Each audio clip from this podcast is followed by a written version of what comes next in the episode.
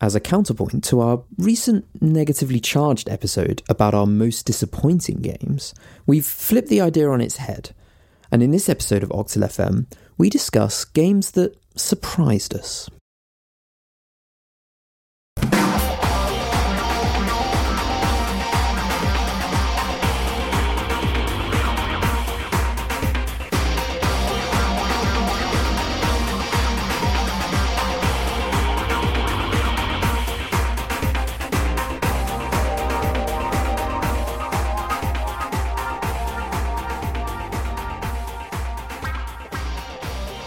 Hello and welcome to an episode of Octal FM.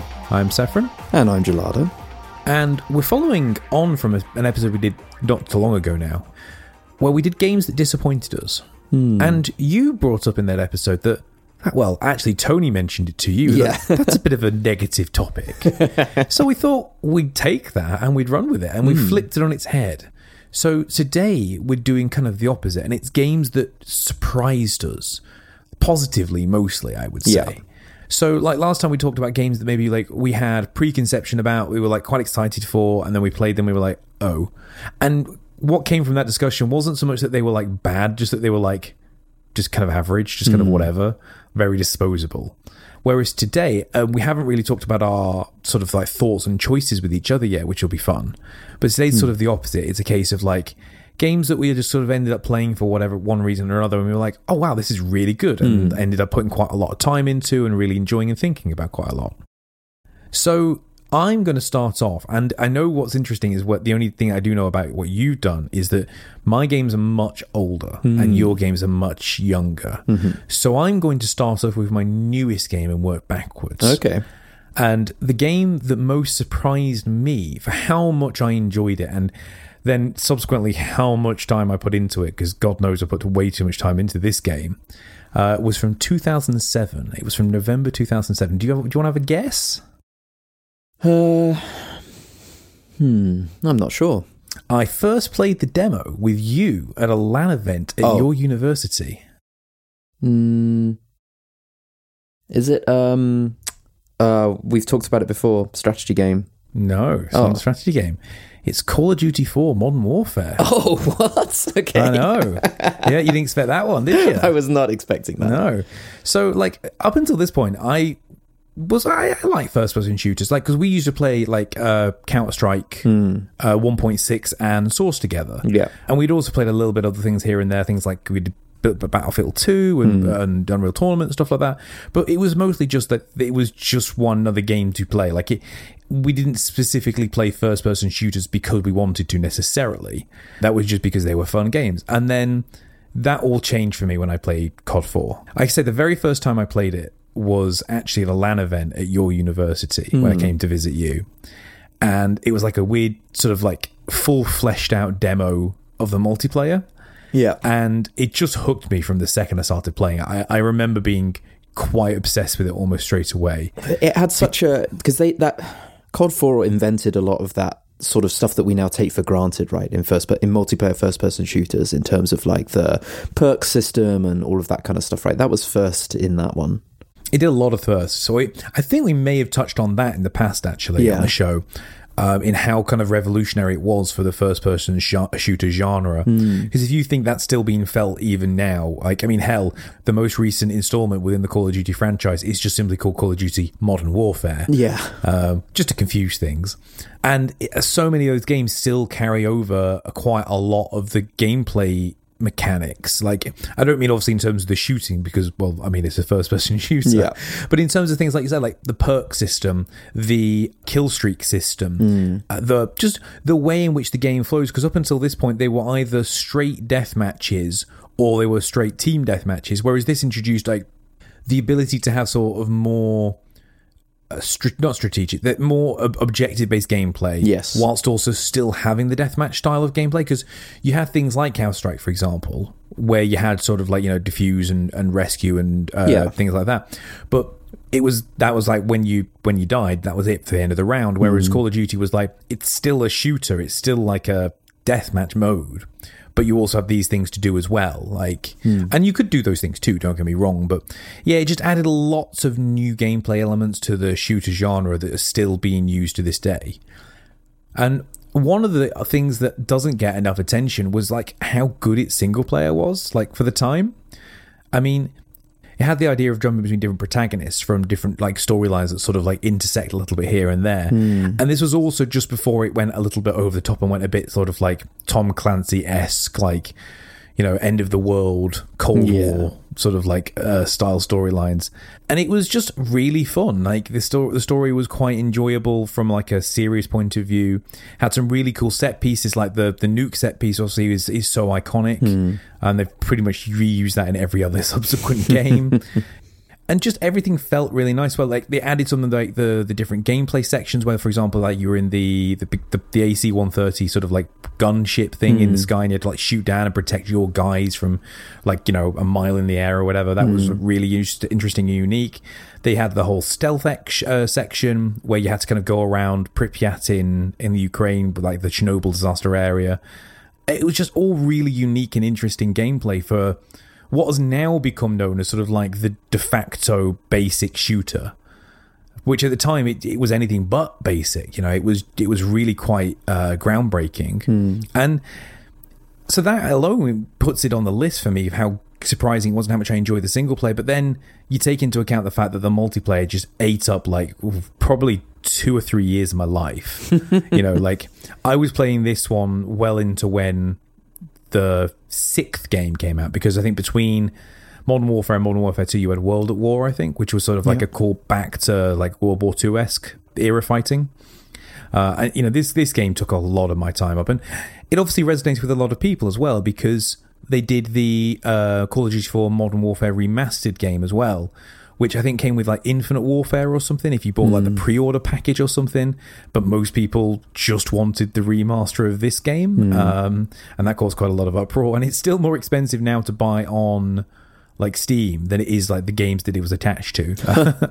um, so it just shows the the legacy that this game holds. Yeah, is it still being? Do people still play it? The multiplayer? I guess they probably do. Maybe I'm remastered. guessing like maybe small like private servers Right. for the original game, but the I imagine a lot of people are still playing the remastered version mm. because that's got to got more modern network facilities, mm. like you know, be able to join easily and stuff through that. Because I mean, it was 2007. That, this was back in the day when you still had to join sort of like independent servers Yeah, hosted by like whatever yeah. companies, rather than it just being sort of all dedicated via say like Steam Yeah. or only- Xbox or whatever. Only just starting to get the concept of like quick match joining and stuff like that. By yeah, that point, it, it was we? still you still have to worry about like port forwarding and like NAT type restrictions Mm-hmm. Yeah. and stuff like that. Like that was still a thing. Yeah. Um, at that point.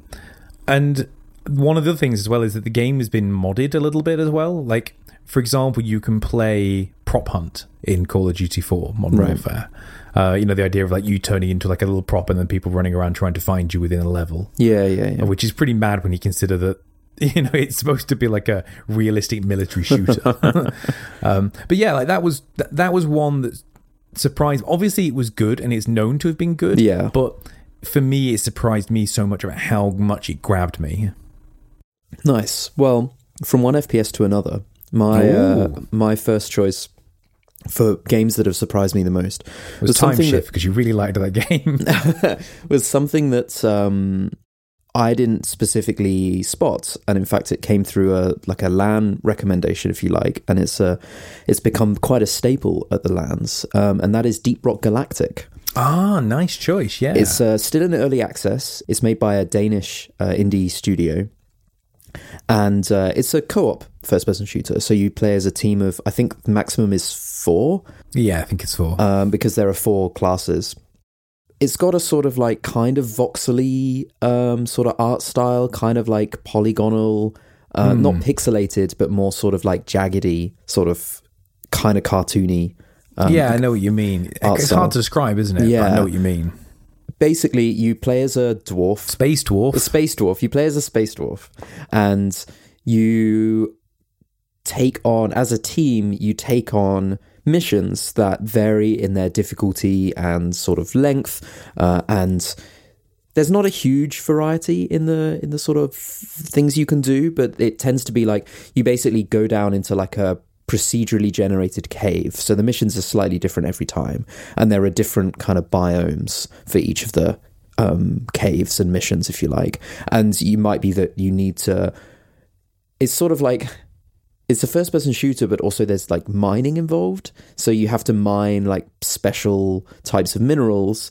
Uh, and sometimes your mission might ask you to mine certain things, or it might ask you to like collect these special gems or steal these like alien eggs. And the whole, it's PvE. So it's like you're a team of four and you're getting through this cave and doing some mining. And then the whole time there are like swarms of aliens, like insect bug aliens attacking Hmm. attacking you. Uh, and there's a bit of variety in those different ones. Some of them are small and easy to kill. Some of them are massive. You have like periodically there's like a swarm mechanic where like suddenly there's loads and loads. And you can cool down supplies and stuff like that when you run out. There's like a limited amount of ammo that you have and you can only cool down a couple of extra uh, ammo based on what you mine. Like you need to mine a particular mineral and then you can use that to cool down a, a sort of drop pod of supplies Hmm. but I think what's what sort of caught me is like I say, I didn't find it myself. It was something that was kind of recommended for the LANs. But it's just really fun. And It is, yeah. like it requires a really, really strong amount and, and a really high amount of teamwork. Like you've got to stick together, you've got to talk about where you're going. And each of the four classes has like a unique sort of non-combat thing that they can do. Like the scout um, can uh, launch like uh, like the caves are all dark, so you have like little f- uh, like flares you can throw, but also the scout can like put up a f- sort of fixed flare that lasts a lot longer that it can shoot into like the the sky or you know the the top of the cave. Hmm. Yeah. Rather Um, than just and- throwing it like just in front of you. And also the scout has like a zip line, not a zip line, but like a grappling hook. Like a grappling hook, yeah. But then the thing is, is you, if you want to like grapple up to the wall somewhere, you need somewhere to stand. So then you have another class. I think it's the The engineer. it's the engineer, right? Yeah, and the engineer can put platforms like fire these platforms that attach to the wall. So you've got this like you know you might there's like communication where you can point at something and and highlight it in the in the cave if you like um, so like as the scout you might be like oh there's like a mineral up here so you target it and then the engineer can fire you a little platform and then you go up and mine it um, there's also a driller who can like really quickly dig through so if you need to like get out quickly or something like that then they can like make these massive tunnels for you very quickly and then you have a gunner who can put down turrets is that right yeah No, the engineer puts down turrets. Oh, the engineer The- puts down the turrets. Sorry, the yeah. gunner has the ability to use like the zip lines. That's right. Yeah, yeah, yeah.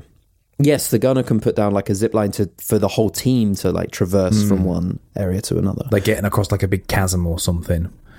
One of the things that you mentioned, which I, I really like about the game, and it's almost like not particularly important to the gameplay, kind of, but it's still such a fascinating feature they've added, is that everything's destructible.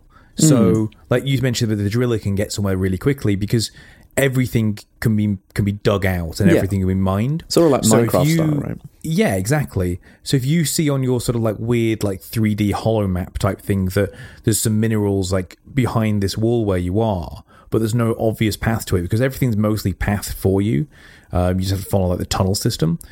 The driller can just go, I'm going that way, and just go through the wall. Mm. Yeah. you know. And obviously, for most people, mo- the other classes they can't do that very effectively because it takes too long. But the driller can just go straight through it. And Yeah, so you can be quite creative with the way in which you approach certain situations. Like even in combat situations, you can do it because you could like make a tunnel to escape into. For example, if you want to take on like a big boss that can't Yeah. follow you through such a small tunnel, or you can make it so that maybe you like hollow out a large area so you can fight something in a like a larger area that you have more room to move around in. Hmm. You know, so you can really manipulate the environment to your advantage. yeah, absolutely. Um, 100%. And each mission as well is, is kind of interesting because, like you say, like the map is sort of dug out for you. There's like a, there is quite a like linear, or there tends to be quite a linear path.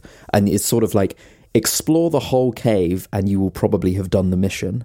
Um, and then once you do that, you then have to get back again. So you're like depositing minerals into this little robot that's following you around called a mule. And then at the end, when you've done all the objectives, there's normally like a primary objective and some secondary objectives that are optional. You then have to re- recall the mule back to the like rocket that you landed on, and you also have to go back with it. Um, to and like as much of the team as possible needs to get back. And then it becomes sort of almost like a little bit of a race back because then you've got more things attacking you um, and you've got to try and get back to where you were. And so when you're exploring the caves, you're always thinking, like, how are we going to get back the way? Like, if you fall down a cliff, you've got to get back up that cliff later. Like, you can't just do that and then that's the end. You've got to always be able to get back again. That's where also the driller can come in real handy because mm-hmm. they can just make a beeline straight for the rocket um, to get there if if it's difficult for you to traverse the terrain. Uh, and there's also a timer on getting back as well, so it's a little bit of a becomes a race against the clock. So there's lots of there's so much variety and everything. Mm. There's sort of because it's procedural, you can't learn everything.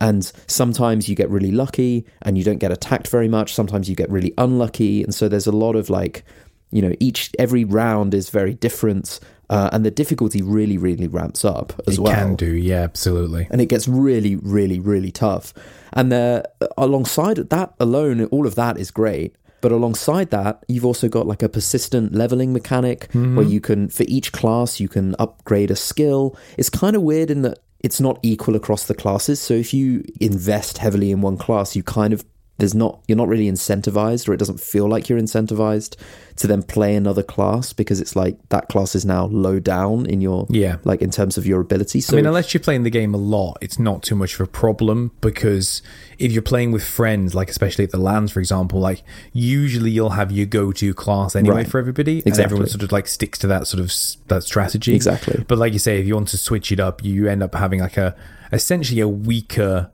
play a character because yeah. you haven't got certain skills unlocked and you haven't got certain equipment unlocked, etc. Exactly, exactly. So yeah, it's it's it surprised me because it just seemed like a you know a cool LAN game to play, but actually there's a surprising amount of depth and variety, um, and it feels really well polished. Hmm. It's still in early access, but there's you know there's been lots of ongoing updates. The most recent one was just last month, um, so you know they're really kind of continuing to develop it and build on it. I expect that they'll probably add new classes at some point. Yes, yeah. But at the moment, I think that they're really focusing on adding more content and sort of end game stuff as well, and making mm-hmm. sure that the game has a lot of length to it and a lot of things you can do. It's got great replayability, which is perfect for like a so. multiplayer LAN style game. Yeah. And if you play it like consistently over the course of say several weeks or something, you you will probably get a little bored with it because like the procedure generation can only do so much to keep things fresh. Yes. But if you're playing it just every so often with friends, like at a LAN, for example, it's perfect for that. Definitely, definitely. Um, so yeah, so that was. Uh, I definitely found that surprising, um, and have put you know quite a few hours into it, and will continue to put hours into it because, as you say, it, it remains fresh if you play it reasonably infrequently. One for me, which doesn't remain fresh anymore because of how much I've probably played it over the years. and this is going back even further. Uh, this game was released in 1998 in Europe. Oh my god! And it is Yoshi's Story on ah, Nintendo okay. 64. Yeah. So the reason for this is this would seem like a bit of an odd choice because like it's the Yoshi game, of course it's good. Like you know we're Nintendo fanboys, so why would it surprise us that it was good? well, it was primarily because of when I played it. Like I think I played it pretty close to its original release, mm-hmm. 1998 sort of area. So I'd have only been about 10 years old. And although I'd been playing games for a few years at this point, I still wasn't sort of like as in the know-how, sort of like I wasn't as as versed in gaming culture at this mm. point. So I wasn't like aware it was coming out and I wasn't aware of what it was about, etc. Right. So it was a case of like I played it randomly at a friend's house, I think, and I was like, "Oh, this is going to be rubbish. Like it's a it's a weird sort of storybook game. It's a baby's game or whatever. And I played. it, I was like, "This is so fun! This is such a fun game because it's such a weird departure from the, the, traditional sort of Mario series, which is connected Definitely. to with being, you know, Yoshi. And it was considered quite a departure at the time, right? Like it was mm-hmm. a little bit um, marmitey in that you know people really mm. couldn't decide. I think now, in hindsight, people look back and, and sort of it is quite a cult kind of classic. But at the time, I don't think it really lived up to the sort of reputation, um, if you like, of, of Yoshi's Island.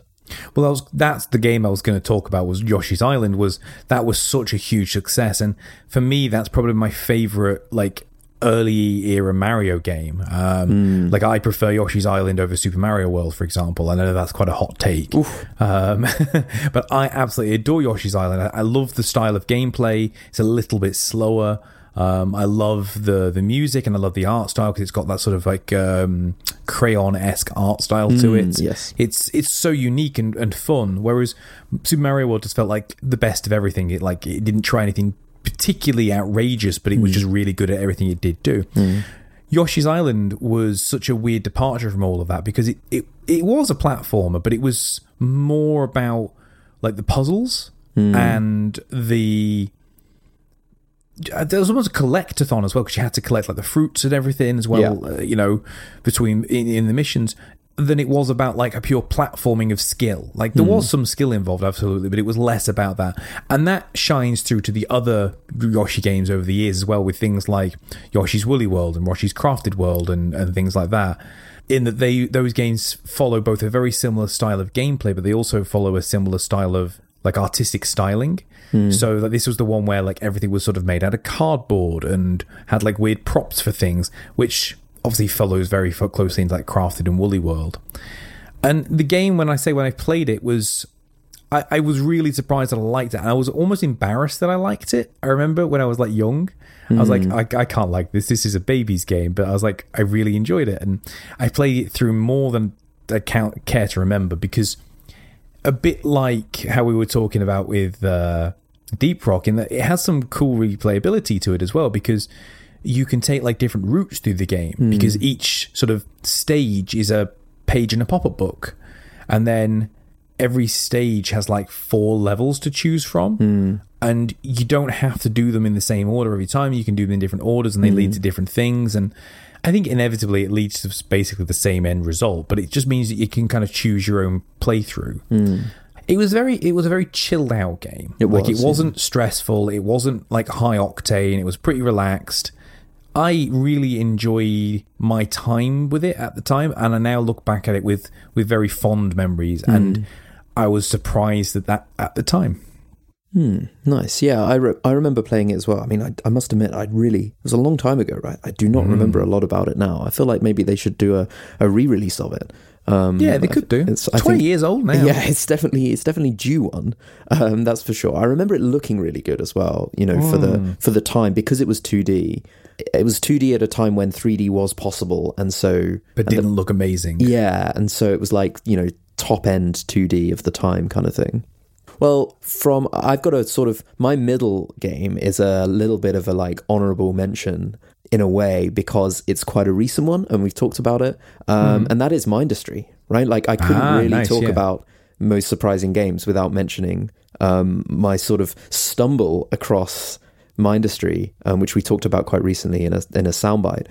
Um, but if you don't remember, um, I found it by looking on GitHub, and I was looking through the like trending repositories on GitHub to see if there were any cool software development libraries or like bits of tech or frameworks that I hadn't heard about. And I was like, one of the top ones, weirdly, was the source code for this game, Mindustry. And I was like, that's weird. Like, that's quite unusual on GitHub to see like a game's source code being Yeah. considered trending. So I took a look at it and I was like, well, if it's free, then I was like, this sounds kind of cool. Um, it's like a hybrid tower defense and factory game. It's made by one person on their own. You can get it on itch for free, um, or you can pay what you want on itch, or you can get it on Steam, and I think it's something like a fiver or something on Steam. And so I guess that's why it's that's why I consider it surprising because I wasn't really expecting anything. Most of the time, open source games are really bad because they tend not to have enough polish and enough direction. But I guess this is different because it is actually only made by one person, and a lot of the time, open source games are made by teams or communities, you know, contributing to the same game, and that tends to, as with all open source stuff, it tends to lead in in a in a catastrophic lack of direction. Yeah, it muddies the waters too much. It does, it does. But you know, because it is just one person, it's I guess that kind of helps, sort of Stardew Valley style, if you like. Mm, yes, yeah. And yeah, it's it's still in active development, but it's very very polished. Um, it's really really stable, and it's just really fun. I've, I'm still sinking, you know, sinking a good few hours into it um, a week. You know, playing around with it. I really want to try the multiplayer out on it. I don't know. It it appeals to the Transport Tycoon Deluxe like Mm, uh, organ inside of me, if you like. Yeah, perfecting your your setup Yeah, just right. Absolutely. And you know, when I f- actually when I started, well, I think when we talked about it last time, I was like, it's not really that hard. It's quite easy. But the difficulty in some of the later maps is like really ramping up, um, Hmm. and it's becoming quite a challenge. So, uh, yeah, it's like it's continuing to surprise me as the That's more good. I play it. Yeah. You have to optimize your your build everything Yeah. just right. and like there's uh, there's still loads of like different types of things that I haven't unlocked. You know, the tech tree is enormous and just keeps getting bigger. I'm like, there are so many things in this in this game that you can do um, just off some of the basic kind of building blocks and concepts. Um, so yeah, that's been a real surprise. You know, a 2019 surprise has been Mindustry for sure. It's really, really, really good fun. Um, and if you like, I think that's the best kind of game to surprise you as well because you initially got it for free. yeah, and you weren't expecting anything from it at all because No. you weren't you weren't even looking for it and No, then yeah. out of nowhere it's like this game that's kind of consumed so much of your free time but in a positive way Yeah, absolutely. And you know, I hadn't heard of it before. I hadn't read any reviews. I didn't read any reviews before starting to play it. I just literally was like, yeah, I'll give it a go. That made it even more surprising because so much nowadays is you you know, you hear about a game like you said with hmm. Yoshi's story. You know, so much of the time nowadays you hear about games, you know what they are before you pick them up. You know, you know what to expect. But this was a you know, an example, a, a sort of rare example of not having that um, for a game.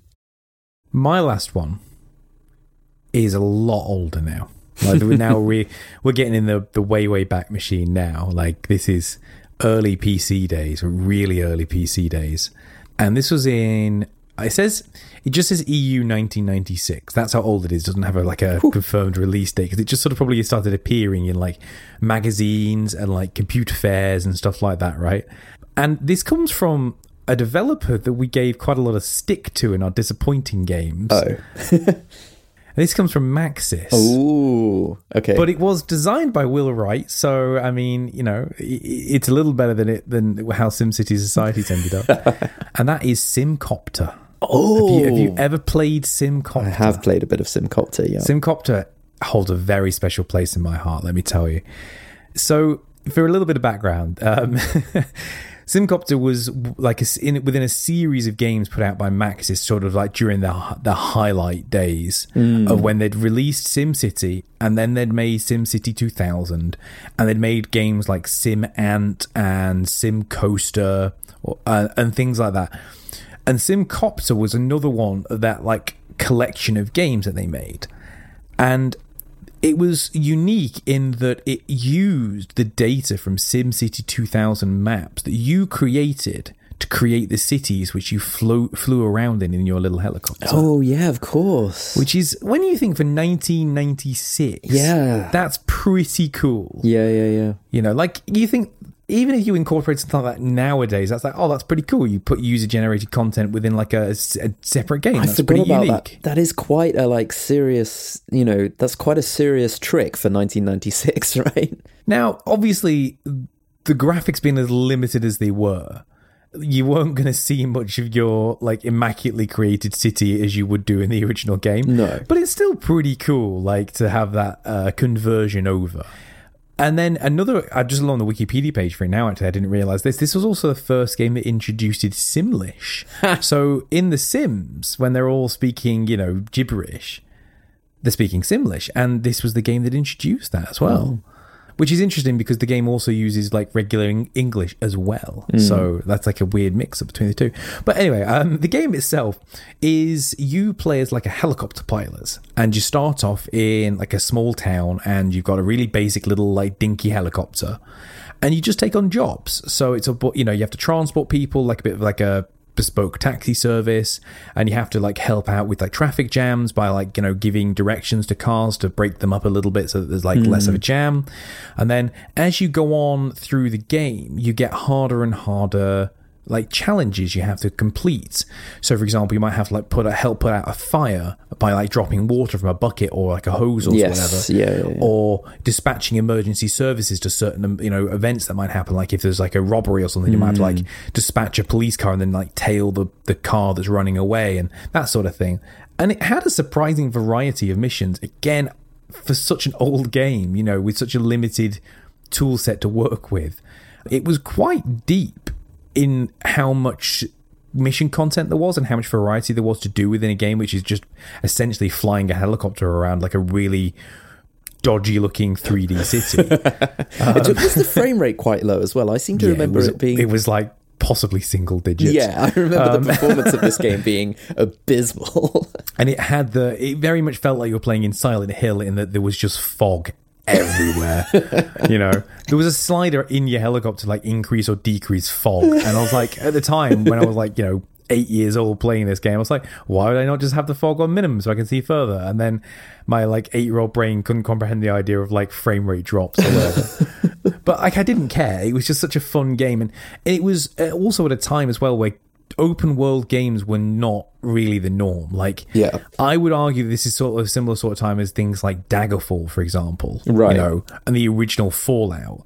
This is when like open world games were not really what we think of open world games now, and this is almost that because you're not on a set path. You can do what you want. You just have to accept missions and fly around and do them in whatever order you want. And Yes. you can go and land back at your base and buy new helicopters and buy upgrades for those helicopters and stuff like that. So you you were very much left to your own devices for the most part, which was quite unique at the time as well. I feel it was just a lot of fun, and it's a, it's not. There's so many games that I played when I was a kid because like I had an Amiga 600 as well, like growing up, and you know there's loads of games on there I can think of as well, which I go, oh that was cool in nostalgia, but this is a game that I only a couple of years ago bought on Amazon and tried to make work on my Windows 10 PC, and it doesn't work. Uh, you have to go through some a lot of hoops to make it work. Yeah. but like it, that's what I mean by how surprising of a game it was, in that we are what.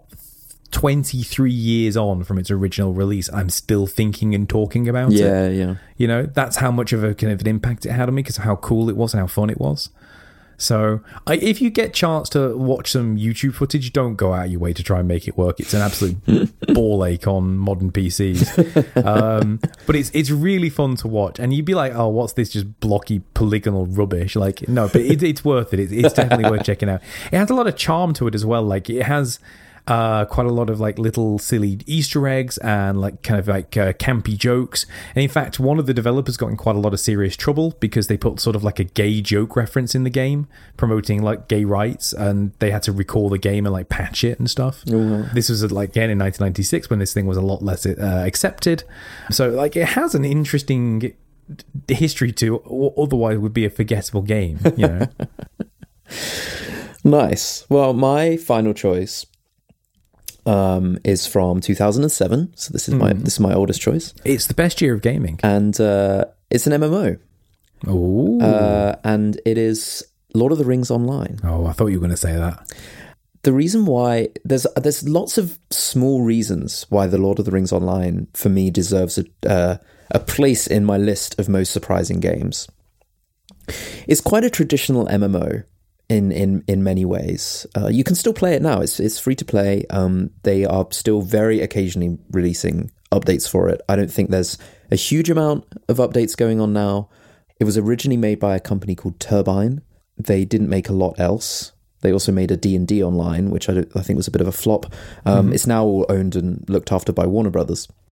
And yeah, it was originally, it was sort of, obviously the main premise is it's Lord of the Rings. And this is, you know, a few years after the films came out. So sort of still very much at the kind of high of Lord of the Rings as a, mm-hmm. as a brand, if you like. Yeah, very much in the cultural eye at the time. Definitely, definitely. What was surprised? There was like things about it that surprised me. It was surprisingly in keeping with the books, not the hmm. films, but the books. Like they decided to kind of not ignore the films, but a lot of it kind of is like the films didn't exist, and it really focuses more on the books rather than the films. So there's a lot of story in the MMO that just doesn't ha- t- doesn't happen in the films and is actually straight out of the books instead. And other things like considering it's an MMO, it is very respectful of the original, you know, like source material, if you hmm. like. So for example, there's no magic.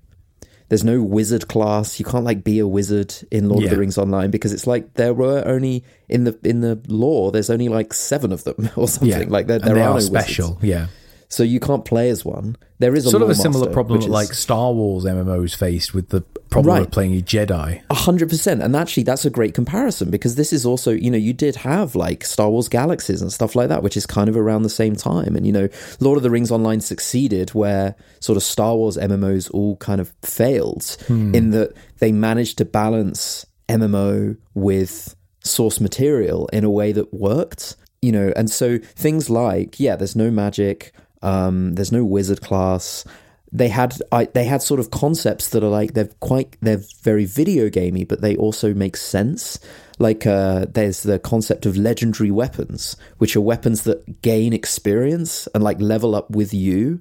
And so it's like you can imagine how that fits in with the lore in the sense that it's like you've got this weapon that over time is like becoming this legendary named artifact sort of thing and you don't have to like just throw away your sword and get a new sword when you get a you know you find a better one it's like you keep the same sword or the same bow or whatever over time I feel that's something that a lot of games haven't utilized enough. It's a little bit tangential, but like, yeah, like the reason weapons become sort of powerful and like sought after in like you say a leg in the fantasy universe is because they were used by like legendary warriors or whatever. Right. Like that legendary warrior had to get it at some point when it was just a normal sword, right? Yeah, exactly. Like I think that's a great concept that I don't think it's been used often enough or expanded upon enough.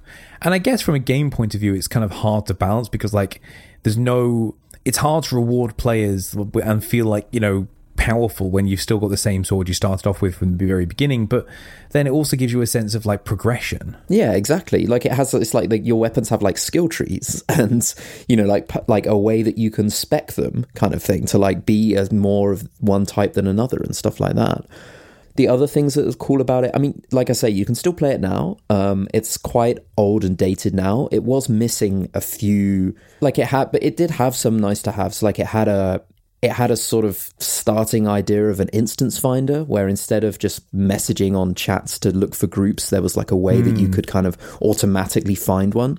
That's something that uh, World of Warcraft now has, and lots of MMOs do have. But you know, it was quite early days for that sort of you know quality of life stuff other things that are interesting about it, like the PvP, it wasn't really heralded as being that great, but it's an interesting concept. So there is no PvP in Lord of the Rings Online because it doesn't make sense. Like in the world of Lord of the Rings, like it, it you know, you're all working towards a, a sort of common goal in the sense that you're all banded together and you're sort of the races are, are, are sort of trying to at least to be united. Um, so PvP doesn't necessarily really fit into the world. It's sort of a bit of a it's a bit too light-hearted, if you like. That sort of classic PvP of like you know sort of battlegrounds and things like that. So instead, they had PvMP, which was players versus monster players, and so you would take on the role of um, of a monster in the game, and you would have a sort of monster character that was only for PvP that you could play as if you wanted to do PvP. So Nice. you split the you split the PvP player base up if you like. You took a role. It's like, do I want to play as my character or do I want to play as a monster? Hmm. And also that was cool because it meant that because the monsters were like higher. If I remember rightly, they were like higher level, so you could jump earlier into PvP because you didn't have to be at the end game in order to get involved and have a go at it. And it also kinda kind of gave you incentive to try it out because you didn't have to worry about like your character dying or losing whatever happens when that happens. Exactly, exactly. So, you know, I think I don't think it was particularly well received as a concept. I think people really wanted more traditional kind of PvP style. But yeah, I don't know. I played a lot of hours of Lord of the Rings online. Tony and I played it together as well, and it was just, you know, it, I think it was one of the first MMOs that I really committed you know a reasonable amount of time to. I didn't play World of Warcraft um, before that. It was like Earth and Beyond, um, which we've talked Yeah. about before. So yeah, I, I played it quite a lot. I didn't get very far. It was also a huge MMO. You know, it took a long time to get to end game. It was not. You know, this is again back in the days when you really had to like play an MMO for a long time to get it. Well, this was sort of think- like early WoW days as well. yeah, exactly. I don't think we even got mounts. The two of us, like, I don't think we managed to get that far. It was so hard. Um, grinds. Yeah, it was very. It was quite grindy. Well, it was when it, like MMOs were still very much multiplayer focused as opposed to just being sort of like live service single player games. Yeah, exactly. Um, but yeah, like it's not the. It's sort of the reason why it fits in in this list for me is that I was surprised at how well it adapted the lore and the sort of back the the the source material into a game in a way that wasn't crass. Just fan you like. service, yeah. Yeah, exactly. Like they actually thought about it, and they and the mechanics matched the source material. Hmm. It wasn't just like an MMO with a Lord of the Rings skin. Yeah. It was like they actually thought about it. Like you said, they could have very easily have just said, "Well, you can be a wizard because everyone wants to play as Gandalf, right?" Yeah, right. And you know, because people wanted that, but then it's like, well, that doesn't work within the actual story itself. Like, and it's like one of the classes was like bard as well. Like it's like you played um you played a or minstrel or whatever. Like you played a lute, and that was like there wasn't like a healer healer. It was like you had you could heal, but you were like playing songs, and that was how you healed people. and, Encourage, like, yeah. rallied them and stuff like Yeah. that. And it had a like you could be like a captain, and that would they would have like the sort of buffs kind of thing. But it's sort of you know it didn't have the very very traditional like this is DPS, this is healer, this is tank. Like they sort of had more sort of like amorphous classes as well. That's my uh, that's my summary of Lord of the Rings Online. yeah, I can see why you would have chose that one as well because I, I remember you sort of like picking it up, and I think at the time it was like, yeah, it would be a fun and MMO to play that isn't World of Warcraft. Yes, Uh, and then the fact that then it grabbed you further because of how faithfully the source material was adapted is just a kind of icing on the cake sort of thing, which is why it stood out for such a long time for you. Yeah, so definitely. yeah, I can see I can see that. It's a, it's a good one. I never really picked it up, but I remember you really enjoying it like back in the Mm. day. Well, those are games that we were surprised by. Mm. What were some games that you were surprised by that you picked up and you were like, oh Mm. wow, this is a lot better than I expected, or just like you say, something else that surprised you about the game and the fact that how reliably it stick to the to tried and true method of its source material, or how it differed from it. Like you know, you were expecting one type of game and got something completely differently. Hmm. You know, let us know uh, on all of our social medias. Yeah, absolutely. Come find us on Twitter at OctalFM or less social but still a contact tool, email um, show at octal.fm or uh, you can come find us on Facebook, facebook.com forward slash octalfm. And we'll be pleasantly surprised when you tell us what you were surprised Ooh, by. Very good, very Hey. good. Um, and yeah, in the meantime, I've been Gelada. And I've been Saffron. And catch us again for another episode of Octal FM very soon.